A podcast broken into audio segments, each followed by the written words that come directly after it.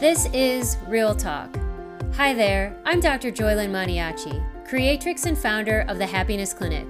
I'm the world's premier nerd on communication and relationship dynamics, helping make relationships easier by showing you how to get out of your way, how to get more of you in your life so that you can be happy as fuck.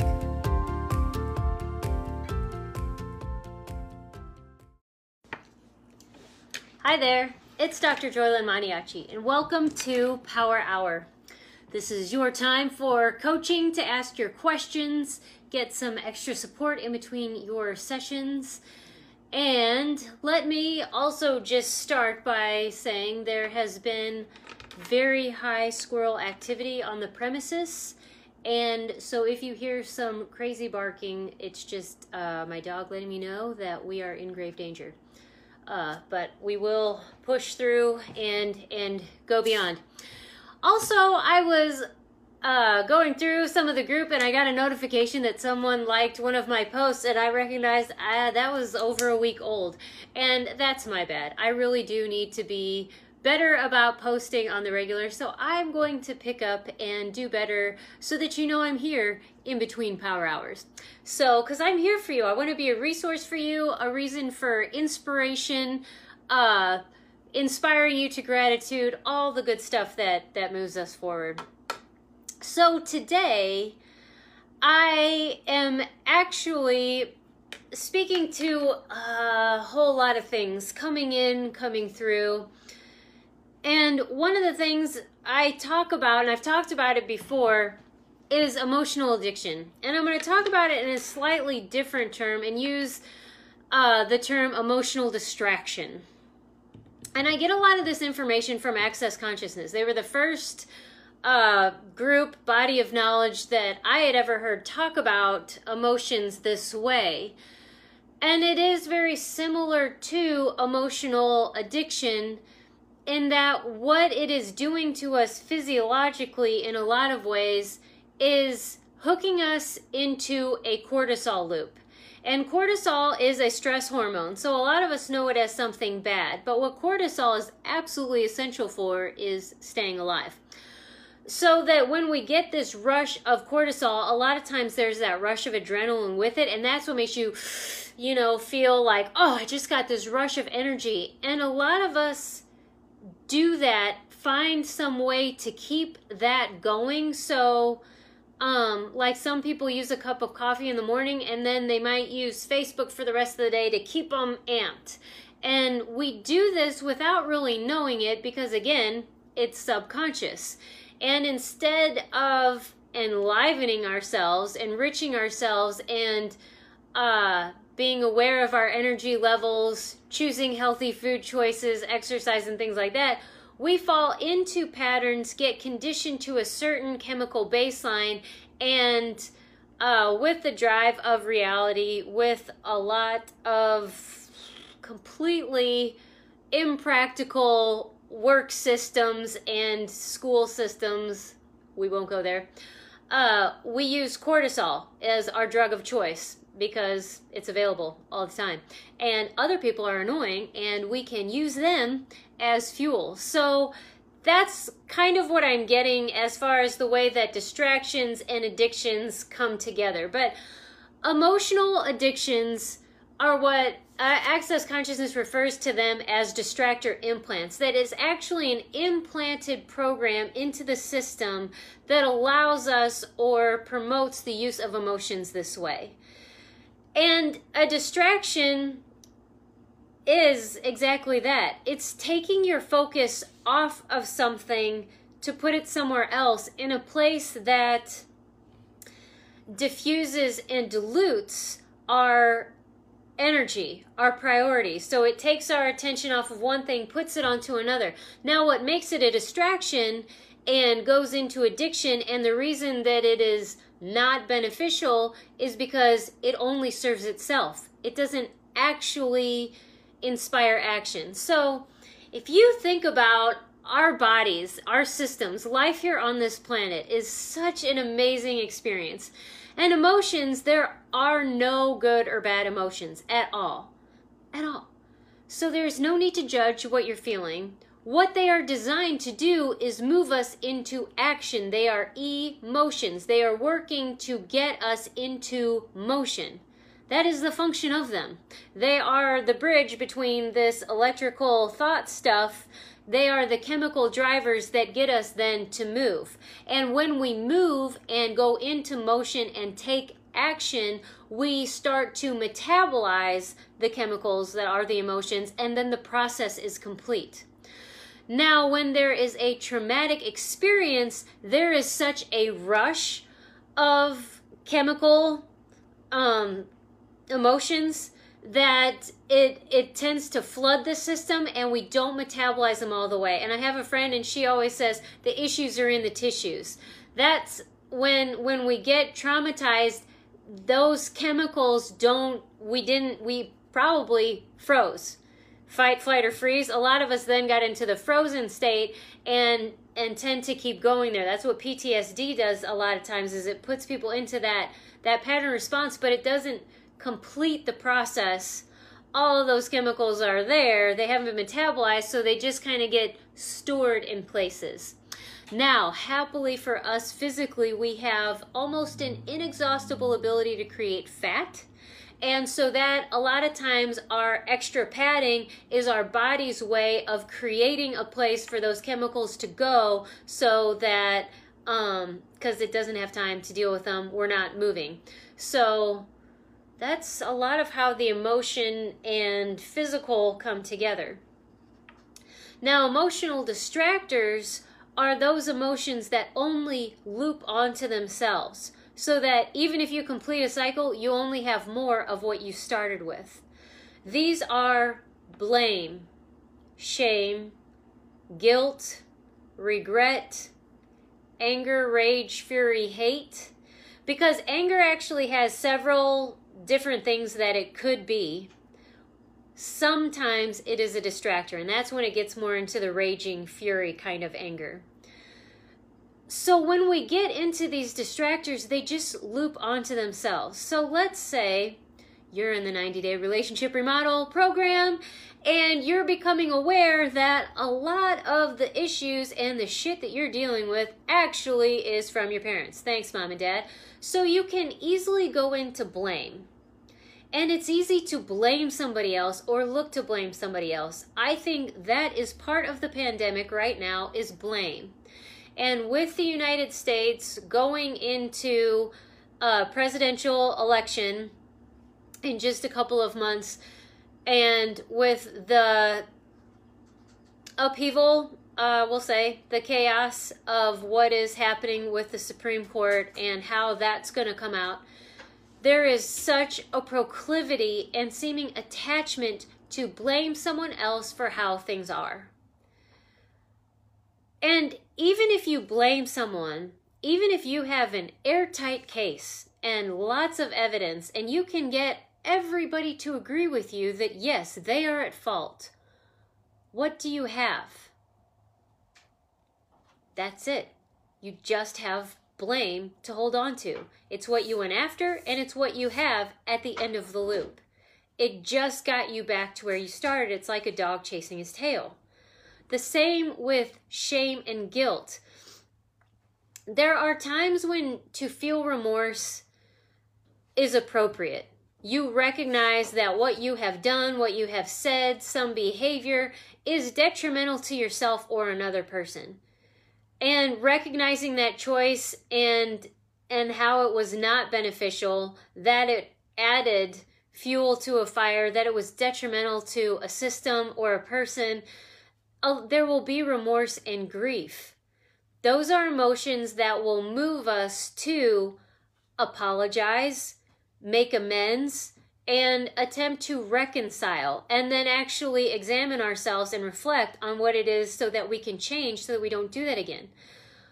Guilt and shame generally don't do that. They tend to paralyze us and keep us in that loop because the guilt and the shame they they are so low vibrations that they are so heavy that a lot of times they actually become oppressive and then all we can do is ruminate on that about how bad we were, about how wrong we or the situation was. And it doesn't actually get us to move to create a change.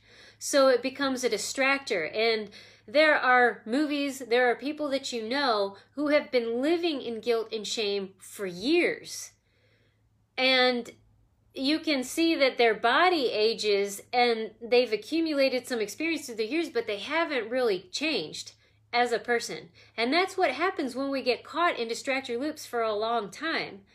Now the same will happen with anger, rage, and fury and hate is you just you can see it. I've done this. This was I would rather feel anger than disappointment or sadness or hurt or grief because those seem to me so unappealing that anger still had this energizing effect to where I didn't feel so powerless or so uh, sunk, stuck at the bottom.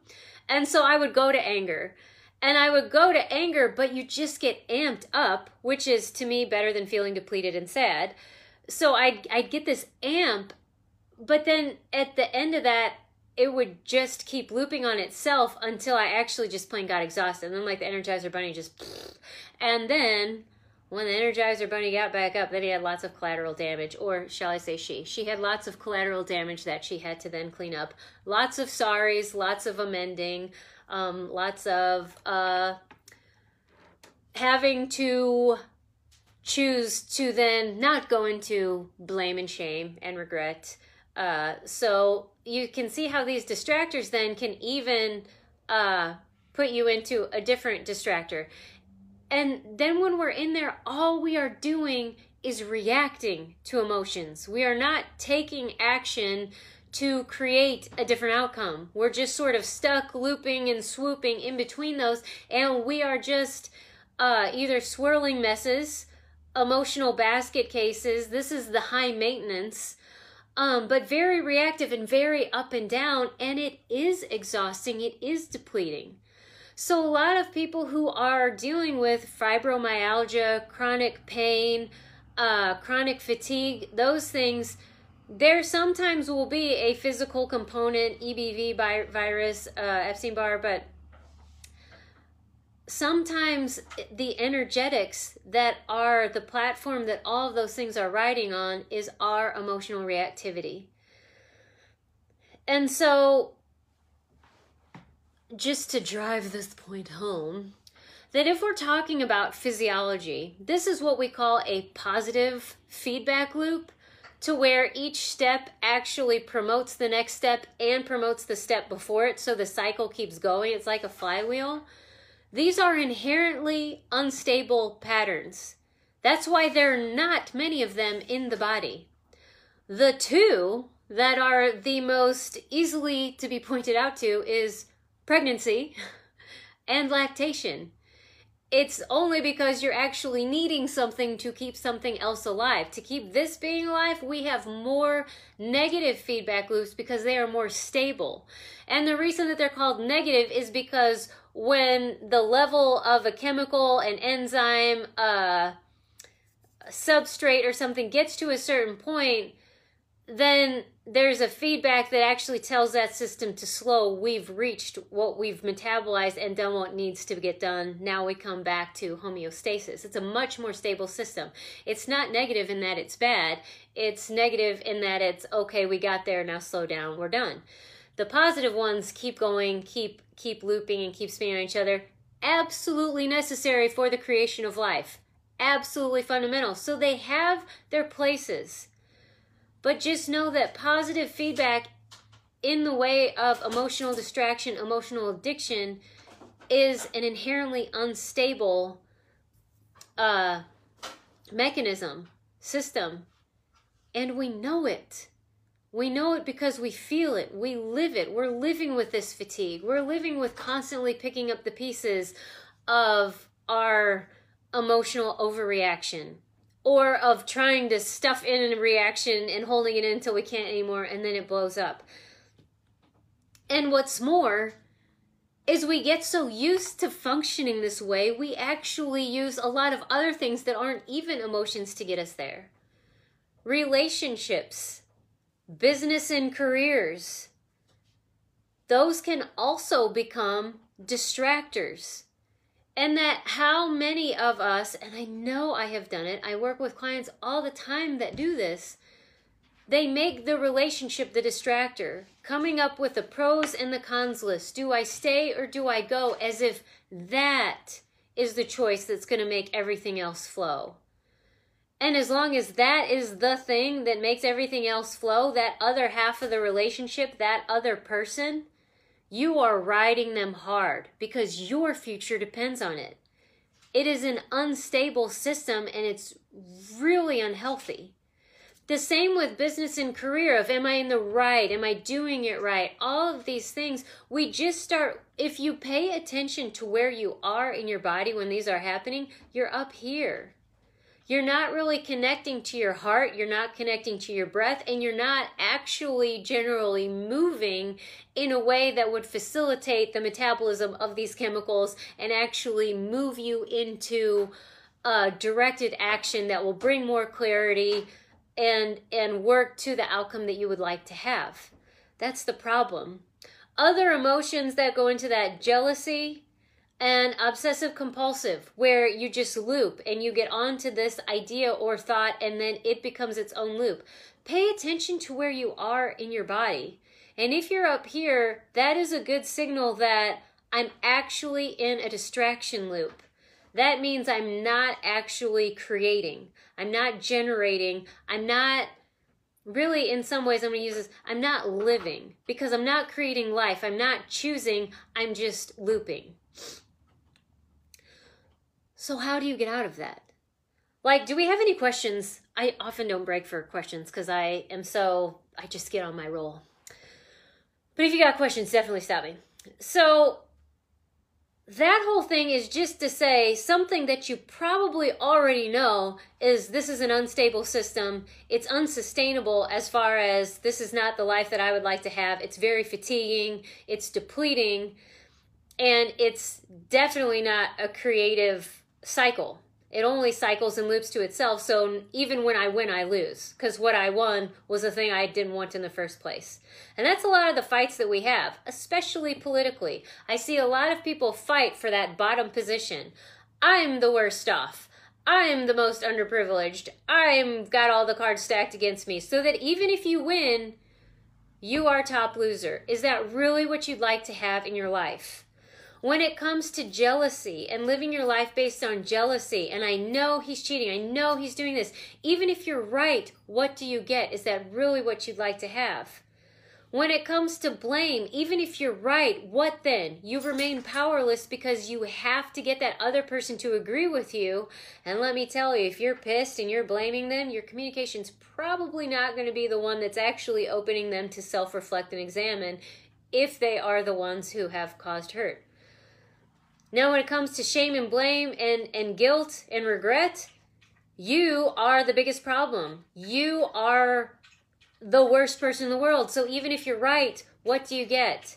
It's time to start examining and, and using this adult brain that we have to say, hey, wait a minute.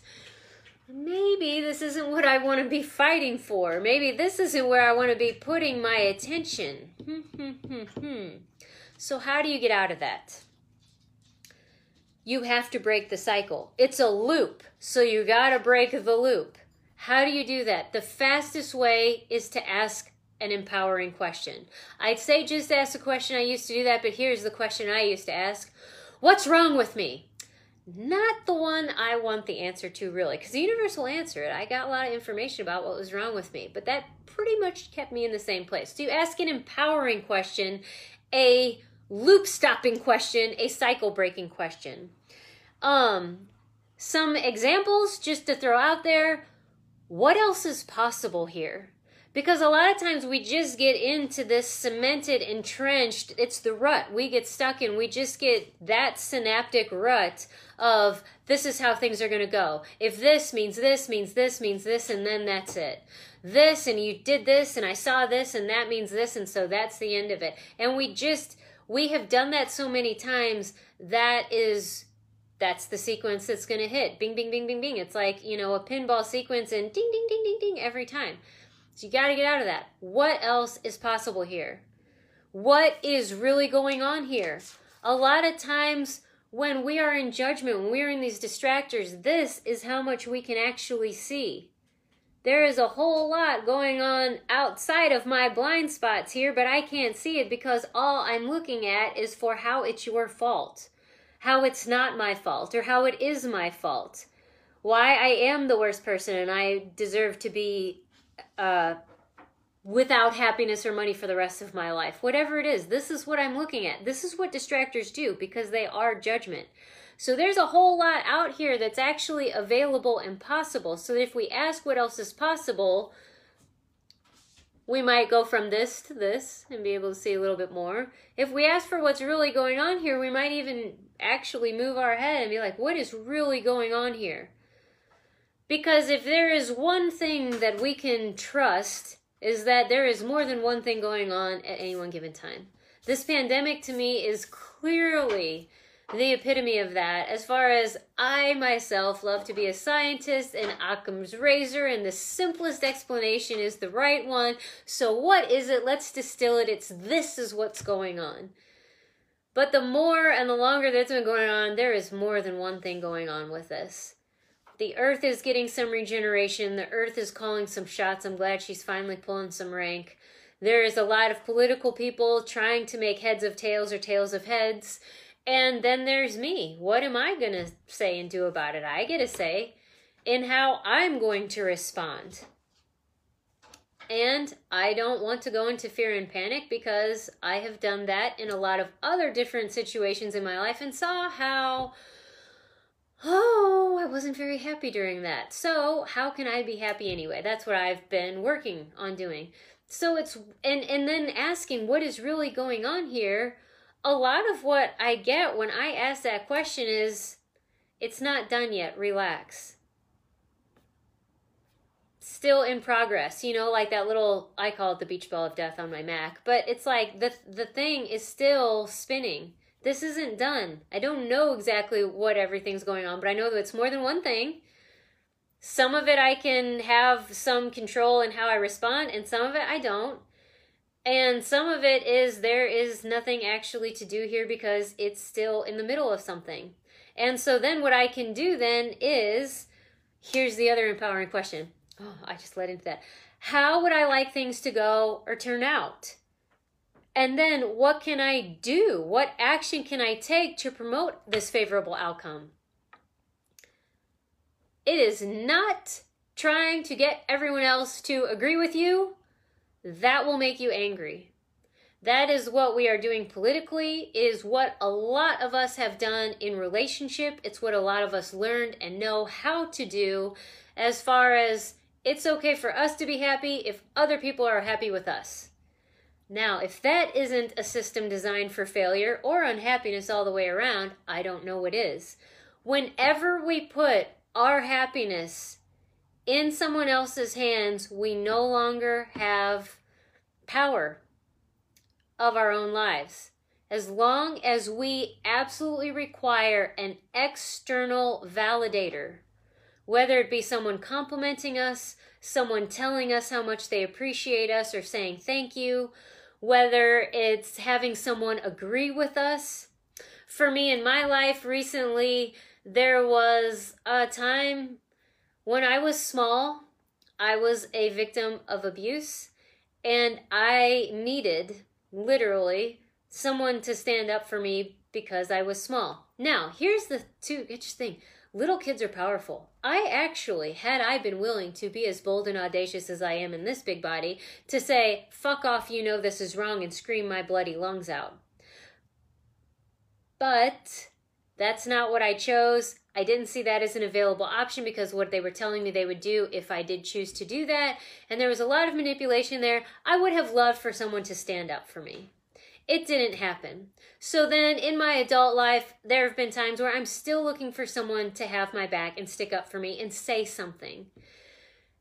And I was generally very upset, disappointed, and miserable if that didn't happen because that was the external validator that I was requiring to see if someone truly loved me. And there's one thing of hey i would still like that that would that would show me caring and at the same time also recognizing that everybody's got their own battles to fight their own ways of looking at things there are ways of supporting me even that maybe that's not what they were choosing and but i was blind to all that and then i was mad and unhappy because that didn't happen so do not create an external outcome that says and when this happens then I'll know. It happiness is an inside job. Your ability to be happy is present in any moment in any circumstance. And we know this from people like Anne Frank and Viktor Frankl who have gone through some of the worst experiences in the world and continue to have a positive attitude throughout that it is possible and available let's shoot for that, okay? And then if it's not, uh, I'll know my husband loves me when he puts the toilet seat down every time. Or we could also ask, hey, how is he loving me in ways that I'm not seeing? Because something might be there that we're just not seeing. Ask an empowering question and what allows you to be happy anyway. And if I want the toilet seat down, guess who's got two hands who can flip that sucker down? I can, okay? So don't go personalizing things that may or may not be personalized. Don't require external validation and put your happiness in the behavior of someone else because then you're powerless and that alone will make you unhappy and then also highly, highly critical of that other person, which then makes them less likely to comply or give you what you'd like. Don't shoot yourself in the foot. Here's some other questions Am I in reaction or action here? Am I responding or am I being reactive? Sometimes it's hard to tell the difference, especially when we're just starting to break out of these patterns. So ask. And then, how do I get out of reaction here? Also, a great question. Now, trust me, I know that when we're starting to do this, it's uh, it's hard to remember to ask a question. As soon as you ask it, things start to shift. Be grateful whenever you remember to use your tool, that you had a tool and that you used it. Resist the temptation to judge yourself for not using it sooner for not using it at all, the judgment will just keep you there longer. Here's your tools. I'm saying them. I will continue to say them. That's what coaches are for to remind you that you've got tools in charge situations and here's how you use them. Because when you're in charged situations, we go into habits because that's how we know how to survive. It's okay. Come out of judgment of that. It's not about fault. It's not about right. It's not even about being late or timing or any of that. It's just use what you've got available. And and the more you do that, it will become easier and easier to choose in those charge moments until that actually becomes your habit to where somebody is going to look you in the eye and say, I've never liked you. I can't believe I think you're the dumbest person I've ever seen. And you will be able to take a breath and put a space in between the stimulus and the response. And maybe even in that breath time be like, how would I like to respond here? What is the most loving for me? Is it to actually say something or is it to walk away? And then it's actually conscious choice. Now, that does not mean that from that point on it will come out wrapped in a bow or go just the way that you like it. But that moment of emotional mastery is sadly such a hard sell, but there is so little that actually tops the high of that. Of when you look at a habit, you've seen where you've gone into that direction without thinking before, and at this moment, you actually had the presence to ask a question. That is oh, like if if you could be in a cartoon moment and and the lights would shine down and glitter would fill your hands and doves and birds would chirp and the sun would shine and you might even get a little halo just to be like i just did that. That's actually how amazing it feels. It really does. So it's totally worth it. So we're asking empowering questions. The other thing to do is this meat suit here. It is such a freaking phenomenal ally in this earthly experience that we're having. It is so helpful. to move and get things out of the subconscious where they're not available for question. You are being driven into the conscious where then you actually have choice available and you can become the director and the one at the wheel. So, what you have to do and what the body can do, because this thing is so intrinsically interwoven with your subconscious. This this kind of actually is a subconscious suit. So that if you need to get the attention of the subconscious, you just engage this. It's like engage, activate. How do you do that? Several ways. You can change your posture. A lot of us have a powerless stance. That would be, I call it the jumbo shrimp when we're at our computer. This is one. It decreases our oxygen capacity. We're not actually getting as much oxygen to the lungs. We are putting our head forward posture that actually changes our vascular, so our blood flow to our brain. So many things. You can actually just put your shoulders back. If you stand with your feet about hip width apart and your hands on your hips, you stand like that, you will actually raise your testosterone levels. Not to the extent that you will go and mess up anything, but just to the extent that testosterone is a hormone that is associated with confidence. So that if you can give yourself that boost, you have a confidence boost. This here, hands over head, this is the victory pose. This is a victory gesture. This is intrinsic. What do I mean? Blind children will automatically put their hands in their air in a, in a gesture of triumph. And why is that important? They've never seen anyone else do it.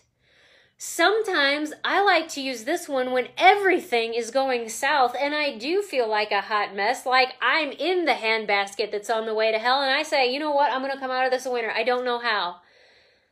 And sometimes just this gives me the pause that I need to say, hey, I still have the ability to choose from here on out.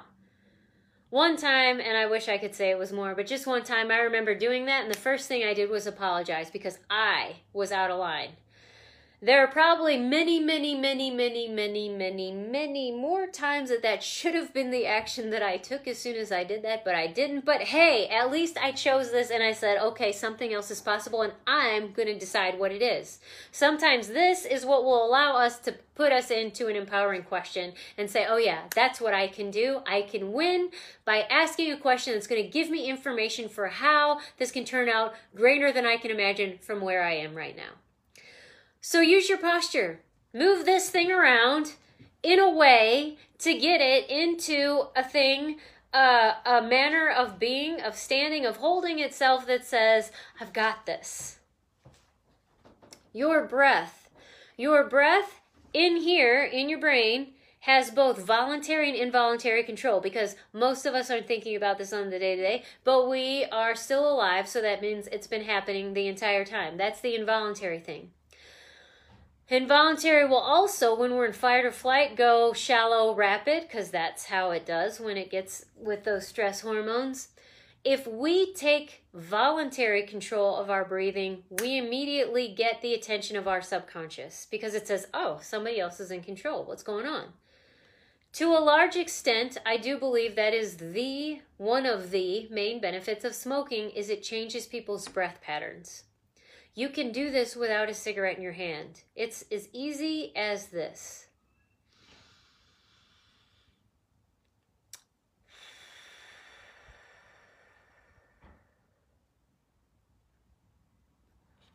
I actually just that that head to toe is absolutely different right now. Do that with me. Please, I invite you. Just take a deep breath in.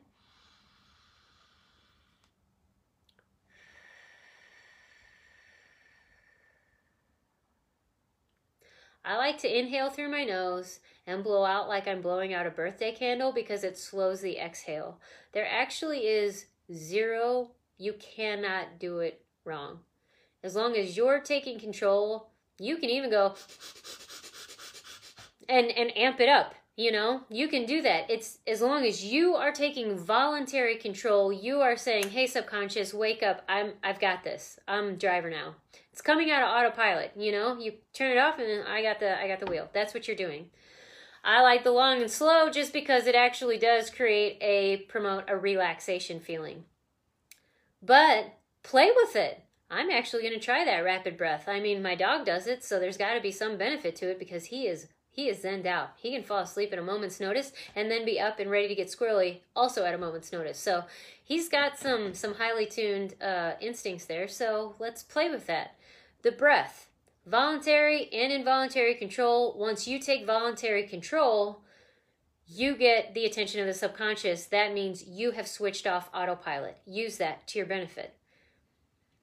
Eye movement is another one. We have so much uh, subconscious control meaning unconscious control of our eye movement. The way that our eyes move when we're speaking, where we look for information, that actually happens automatically. Where we look and and the how the eyes move in tandem to get downstairs or upstairs, that happens automatically. You can actually eye movement is such so linked to the brain and the subconscious that you can get the subconscious's attention by changing where you look. You can either blink really fast because that'll change and almost look like a strobe light. Do if you have seizure disorder, I wouldn't encourage that one. But you can blink really fast and then that shows, hey, oh, something's changing here. You can look in different directions. I don't know if you can tell I'm looking back and forth, you know, or up or down, you know, really fast. But it's it's just taking control of something that is normally under subconscious control and you get the attention of the subconscious and say, We're off autopilot right now. Now I am asserting power. I'm bringing to consciousness what is happening right now. And I'm calling the shots from here. And this is super, super important because it just, it unlocks you so that you're not being driven anymore. You become the driver. Another one that you can do just to sort of get into your body is tactile sensation. Um, this one here, especially if you do, I I struggle with I'm I'm an empath. So the emotions come hard, hot, heavy, fast, and a lot of times still they feel really overwhelming and I feel like I have to do something lest I am just crushed by a tidal wave or I, sometimes I feel like like it's lightning from the inside out and I'm just going to burn to a crisp. I mean, they sound like exaggerations, but that's how intense it'll get sometimes, especially if I'm pissed. So, I've been working on how to handle intense emotions and here's a mind blower. If I actually do nothing, I don't spontaneously combust so that if I actually just did nothing, said nothing, that actually will dissipate on its own. Now, what helps for that to be a little bit easier to take, the breathing will help. Um, shaking, dancing, doing some kind of motion that is intentional will help metabolize those chemicals. Uh, unfortunately, I still have not completely mastered not saying anything, so I'm also having to work tandemly with getting a lot better at apologizing because sometimes I just can't hold it in. But I am getting better at that. I am noticing because that is my intention is to not be the one who's driven, but be the driver that I'm getting better at that. It's not quite as fast as I'd like. But hey, we're we're making progress. Progress. Did you know progress is actually what makes us happy as human beings? So there's a happiness and a delight with just making progress. Perfection is not what makes us happy. It's the, it's the progress. But anyway, getting back to how to handle this tactile motion, they will actually do this with pregnant women is to rub the forearm. It's a very soothing sensation. The tops of the thighs work as well. That if you are intentionally this is a self-soothing. Think about doing this maybe instead of taking an M&M or a drink of alcohol or chocolate cake or ice cream or whatever. Just try this for a couple of seconds, 30 seconds to a minute before, and see how that is. This is soothing. This is you saying, I'm here with you, I'm loving you. This is you being here for you, and it's actually just a very lovely gesture. Now, I actually watched, I don't know if you ever saw the TV series The Americans. Was that on Netflix or was it Amazon Prime. I don't remember. Russian spies living in America. So is it the, you know, 70s, 80s, Cold War times? Great fashions. Um, but, you know, she was talking to her daughter, you know, when they were finally telling her who they really were. Um, and how they would sometimes deal with situations because you can imagine as a spy living as someone else sometimes you get into weird situations and how they remembered who they really were and that things were going to be okay is they just did this. They rubbed their their index and thumb together. And it's just a matter of putting intention and you getting in touch with your body and saying i'm here. Here's where i am. And then you get a level of presence that you didn't have before so using your body is an instrument of consciousness, as Dr. Joe Dispenza, I like how he says that. It it really is. This meat suit is like your best friend, your ally, and your pet. I know I spent a lot of years fighting it and blaming it and accusing it of being my worst enemy, being the reason that I was selected for abuse, being the reason that things weren't going the way that I wanted, and it wasn't true. And now I have such gratitude for it because it put up with a whole lot of abuse. I was very abusive to this with the amount of exercise that I would make it do and the amount of crap that I would shove into it uh, when it was already full. That's just meanness. It was not kindness, and I was mean to it for a long time. But now we have a much better relationship. So when I talk about remodeling your relationship, your body gets included with that. Because a lot of times, I mean, this is so intrinsic to who we are on this earth experience that it, it gets incorporated, it gets included. And this meat suit is so happy to be included because it has a consciousness of its own. This is like an awareness of awareness suit.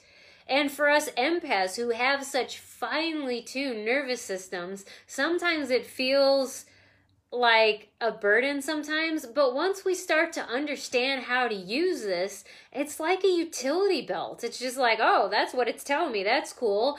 And yes, there will be a lot of extraneous information of, hey, thanks for letting me know. You're just that in tune. I don't have to do anything with that now. And then we actually start to understand that is a choice.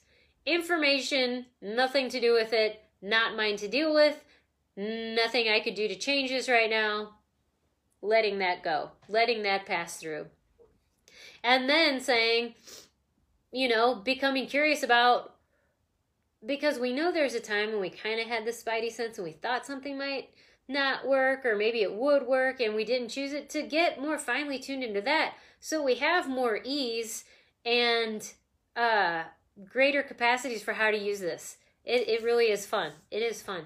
And i mean just think of the things that this this meat suit can do that you can't do on other planes and in other realms, you can see the sunset because you've got these retinas here and they can perceive all these amazing, beautiful colors, which I am rainbow bright and I love colors. It actually has made my gratitude list multiple times. Colors. I just, I love colors. And I can see them, I can perceive them because I've got these eyes and we've got the visible light spectrum here you can smell roses or dandelions. I don't think they really have a smell. You can smell things because of this this meat suit. You can hear music. Music is something that's available here because of this this thing. And then it all goes up here and it gets translated and it and then it connects with the emotions and it's just freaking phenomenal.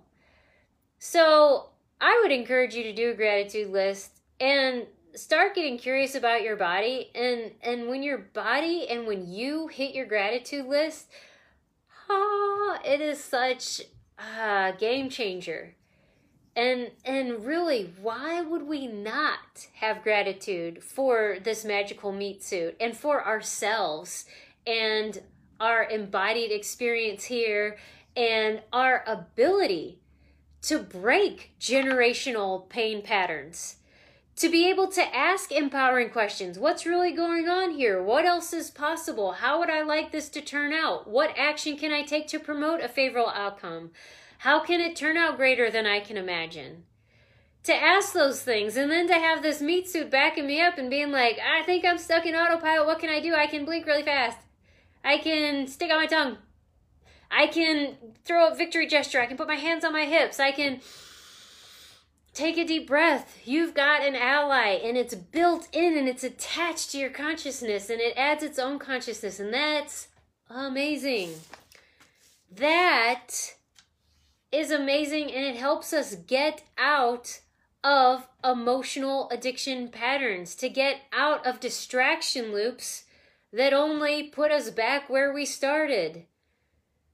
It's it's uh, I don't know if you've ever seen Van Wilder. It's like a rocking chair. It gives you something to do, but it doesn't get you anywhere.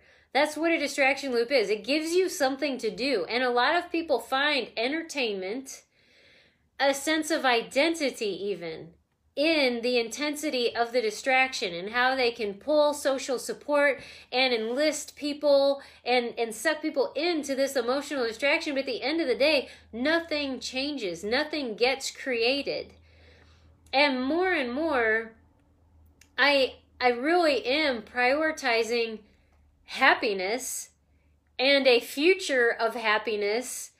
And another thing that I would love to see more of is kindness. And my sister had, I think, one of the most. It was like she defined kindness, how she was explaining kindness to her daughter. Is that if you do something that creates more work for something else, that is not kind. When you do the work that's required of you so that somebody else's life can move through and continue with greater ease, that is kindness. And I think we all really know that that includes our emotional work. That when we don't want to pull up our big girl pants and we just want to sulk, we actually create more work for somebody else. We a lot of times expect or implicitly demand somebody else to stop what they're doing and show support for us, just like I was doing when I was wanting someone to stand up for me and have my back and kind of tapping my foot and being like, Is anybody going to do that for me? That's ridiculous it's demanding. It's not kindness. It's not even kindness for me because then I'm at the effect of someone else and what they chose. It puts me in a powerless position. And then it's a demand or expectation that puts strain on a relationship and makes them perhaps do more work than they really needed to do. Now, if they feel moved to do it and they show up for me that way, that's a win win. But it's most likely gonna come when I don't have the expectation and when it actually aligns with what they need to create or choose for themselves. Then it's just a, a delight and a surprise. Um, where was I going with this? But the kindness, and, and I know I have done it when I have, I haven't shown my emotional mastery, and I have said that snarky thing and started the whole fight over again when it could have been an end. I created more work for my partner. He has done the same to me, but are we doing a tit for tat? No. What I would like is more kindness on the planet, so I have to put it there. That means I am responsible for my work. Now, I am going to take this moment to do an aside because of a conversation I've had this morning. That also means it is up to you to vote responsibly meaning you know who you're voting for, what you're voting on, and why. To just blame the system and say it sucks and these people are self serving, yes, that is true for a great number of representatives, if not all of them, I don't know. But we put them there, either by not choosing any opposition, not voting, or leaving them in there because we recognize their names or not doing our due diligence or hey let's face it if we're not running we're not we're not putting our hat in the ring so to just criticize it and say it just got there is an abdication of our responsibility it is promoting complaining blaming shaming guilting other people about their choices or us of our own it promotes this whole distraction. I think with relationships and business, we can put politics also in the distraction loop. Because if all we're going to do is complain and get pissed about it, or feel powerless and victimized by it, we are only going to end up with more of what we have. That's not kindness to your country, to your country people, to yourself. It's time to do the work that is required of us as citizens as partners, as parents, as embodied beings in our relationship with our body. It is time for us to do what is required so that we aren't requiring more and unnecessarily of others. That's unkindness. And we could all do better there. It's not about blaming, it's not about shaming, it's just recognizing, hey, I could kick in a little bit more. And you know what? If I did, there'd be more kindness on the planet. So maybe I'll do that. Maybe, even if I'm having a total shit day, I won't pass it on to the next person. Perhaps I'm not up to actually smiling and engaging and asking them how their day is, but I could at least not pass it on. That is totally a step. That is progress. That should be acknowledged and celebrated, and progress makes us happy. And the more that we make that our priority and that our aim, the happier we will be. And the sooner and quicker this flywheel and unstable positive loop of crap and distraction gets dismantled and starts to lose its steam. We all have the ability to do that. And here's the other thing just like a forest fire, I think I talked about this last time, you pull your twig out of the fire, it has that, you, you take out that much more fuel. And the system can dismantle, we can become untangled and start to create something new that much faster. We are the drop in the ocean, but we are the ocean. You have the twig, it is a piece of fuel. Pull it out and put it into a fire that you are interested in fueling. That is the power that we all have. And the more that we do that and recognize our power, because I will tell you this in my life, in my relationship, when I was the most damaging and devastating and hurtful person, was when I believed nothing I did mattered. Because then I was reckless and I wasn't responsible for anything because nothing I did mattered. So I sort of gave myself free license to say mean things and do unkind things and put more work in other people's laps because it didn't really matter. I was worthless. Do you see how victimization can actually be a very manipulative and devastating role to take? I was constantly feeling worthless. I felt horrible.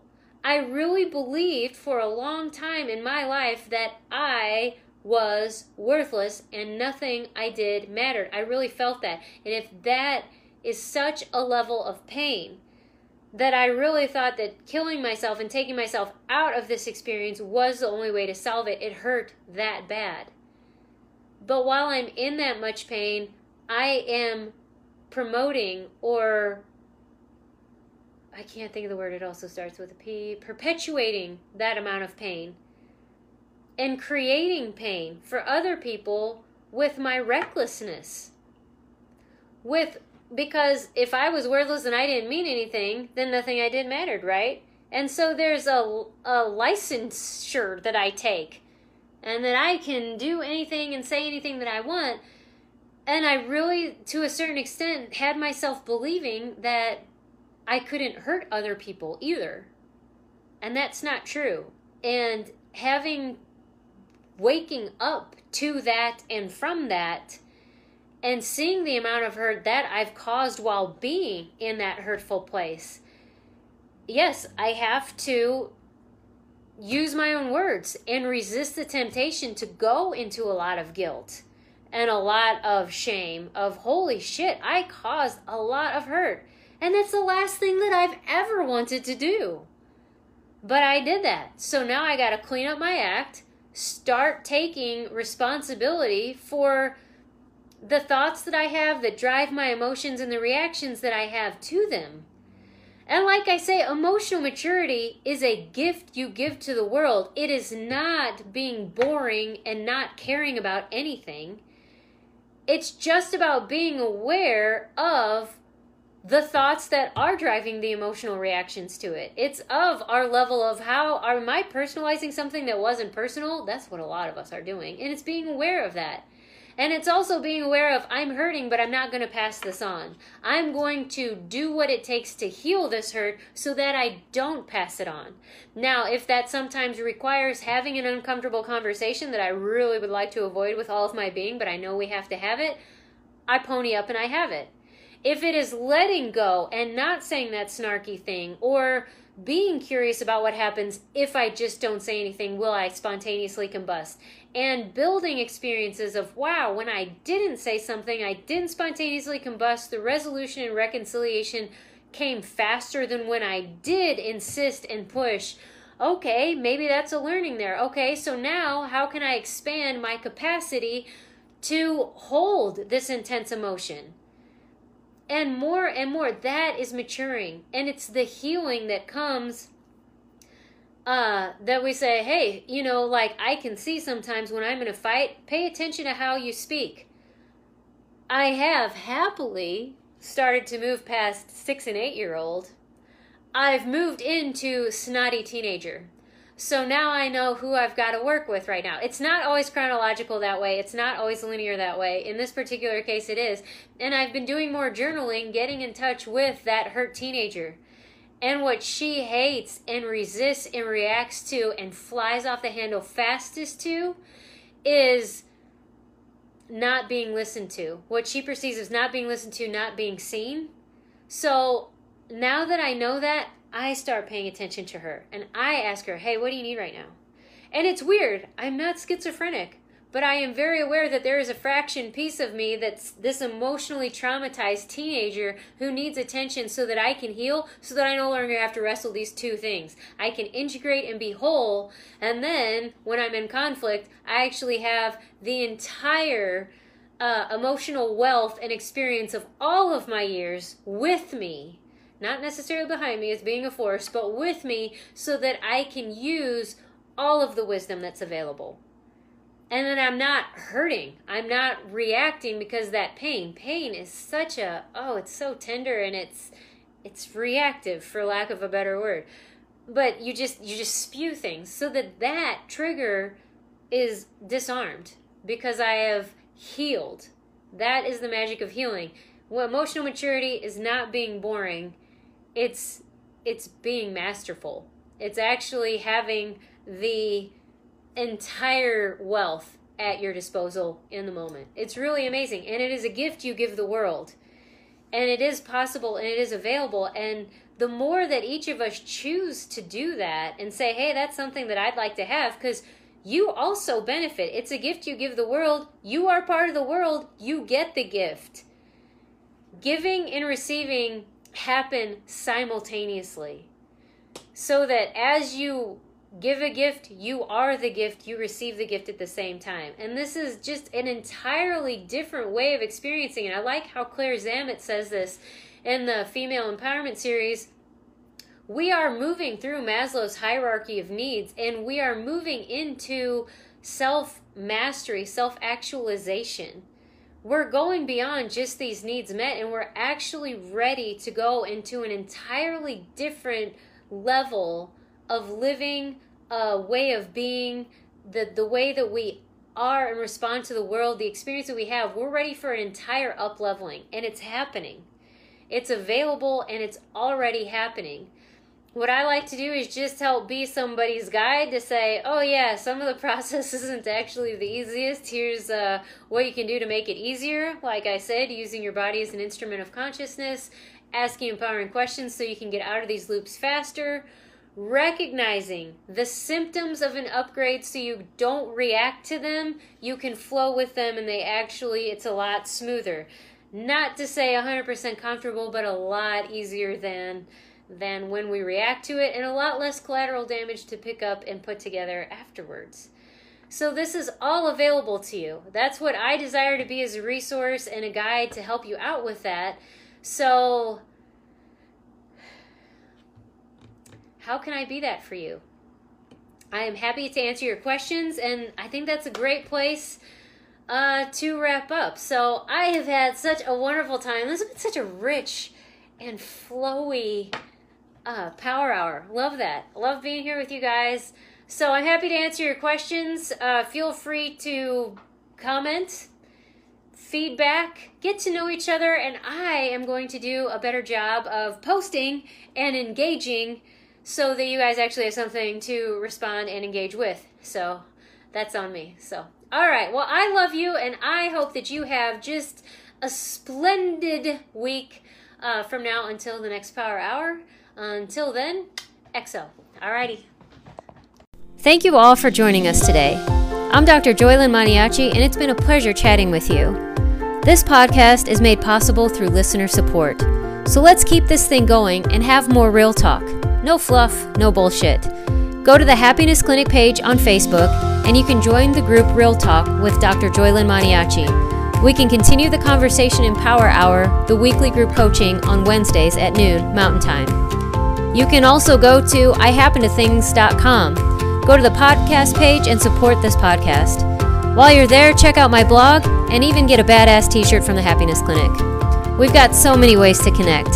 Thanks again for listening, and I invite you to join me again in the next episode.